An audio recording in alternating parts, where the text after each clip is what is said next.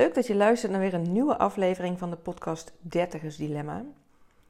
En deze aflevering hoop ik dat een wake-up call voor je gaat zijn. Want het leven heeft een deadline.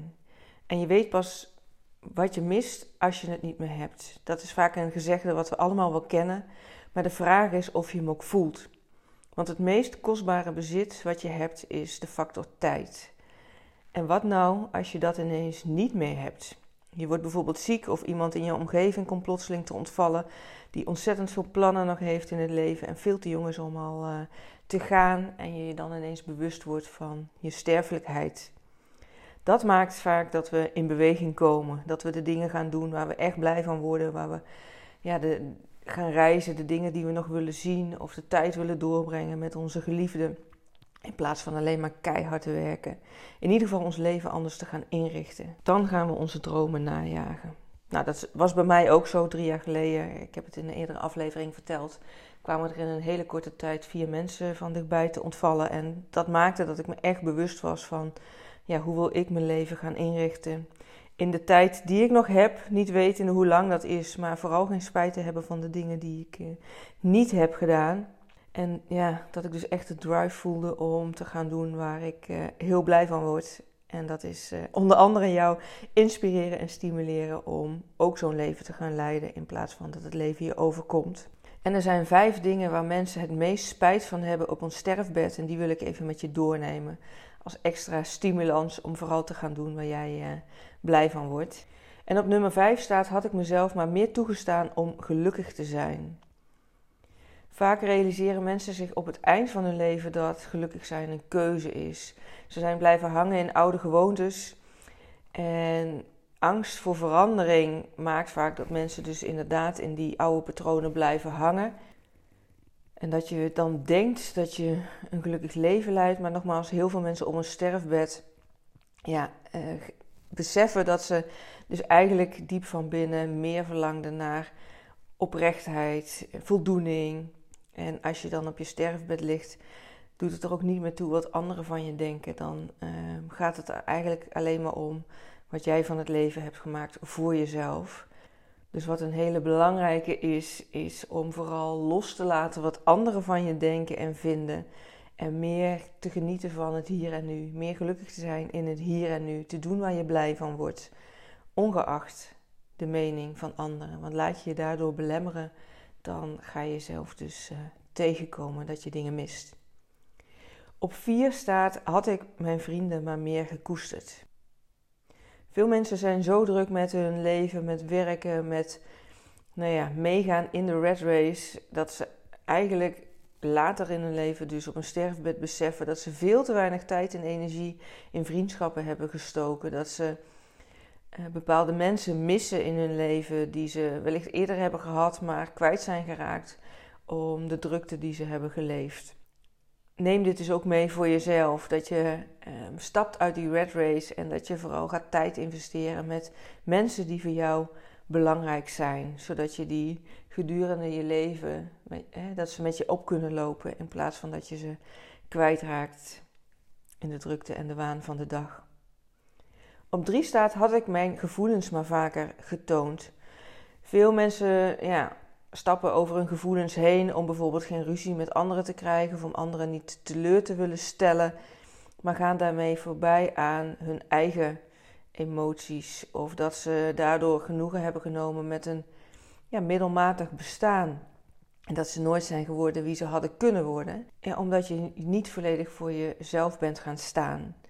Mensen krijgen ook fysieke klachten omdat ze bijvoorbeeld heel veel stress ervaren of verbitterd raken, frustraties in hun lijf uh, zich opslaan.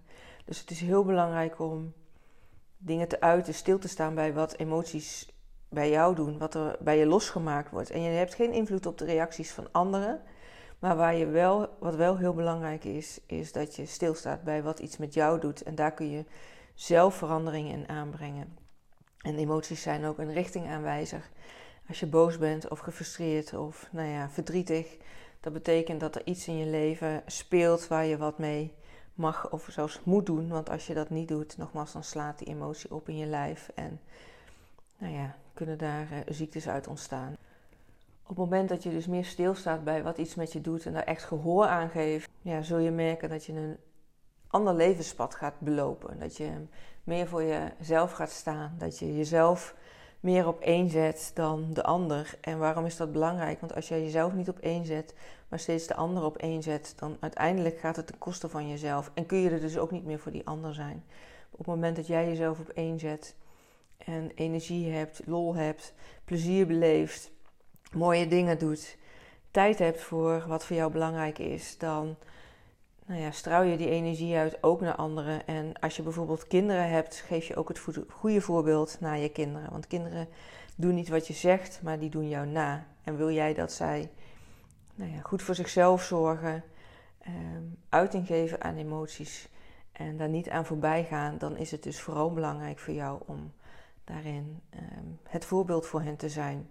Op twee staat had ik maar niet zoveel gewerkt. Ja, die kwam net ook al een beetje terug, maar uh, mensen verliezen hun tijd aan keihard werken, aan carrière maken, hoger opkomen op die maatschappelijke ladder, um, die promotie bereiken, nog een opleiding doen om maar verder te komen, meer aanzien te hebben.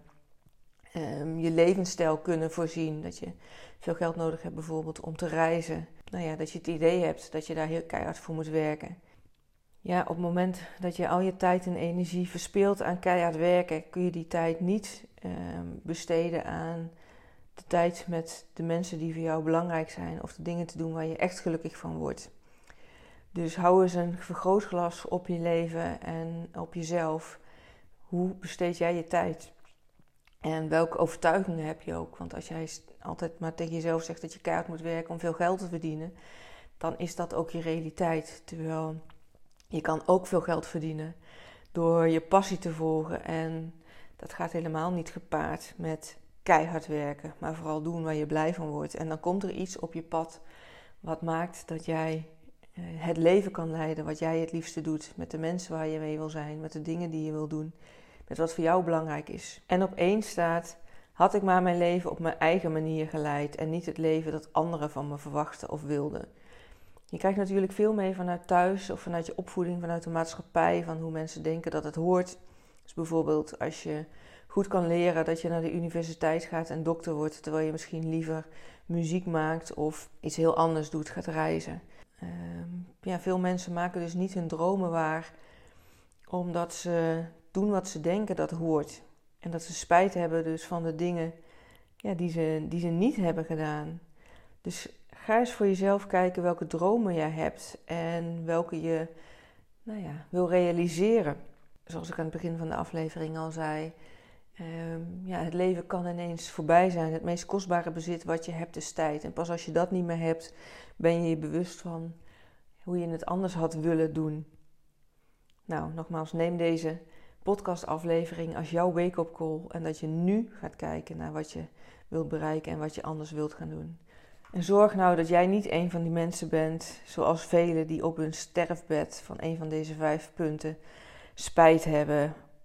Pak de regie over jouw leven en leef je leven zoals jij dat het liefste doet, los van belemmerende overtuigingen van jezelf, van anderen of van de goedbedoelde, vaak beperkende adviezen van je omgeving. Heb je hier nou hulp bij nodig? Heb je geen idee waar te beginnen? Plan dan een inspiratiesessie met me in via mijn link in bio op Instagram of stuur me een mail op info.sbkl.nl. Dan maken we een afspraak. Dat wat ik het liefste doe en waar ik eh, echt van aanga, is om jou hierin eh, te inspireren en mee te helpen om nou ja, oude overtuigingen dus los te laten en echt te gaan voor wat jou gelukkig maakt. En dat je dus echt groots mag dromen, groots mag doen stappen mag zetten in vertrouwen dat jij jouw mooiste toekomst naar je toe trekt in plaats van dat het leven je overkomt. Want jij alleen hebt de regie over hoe jij je leven inricht. Jij alleen hebt de verantwoordelijkheid hoe jij je leven inricht. Ik spreek je graag en ehm, laat me vooral weten wat je uit deze aflevering haalt. Deel het met me op Instagram. Maak een screenshot van deze aflevering en post het op Instagram, zodat ook andere mensen dit horen. En dat ze zich bewust raken van hoe belangrijk het is om nu de regie te nemen en het niet op zijn beloop te laten. Ik wens je een hele mooie dag toe en een heel mooi leven. En ik spreek je graag in een volgende aflevering.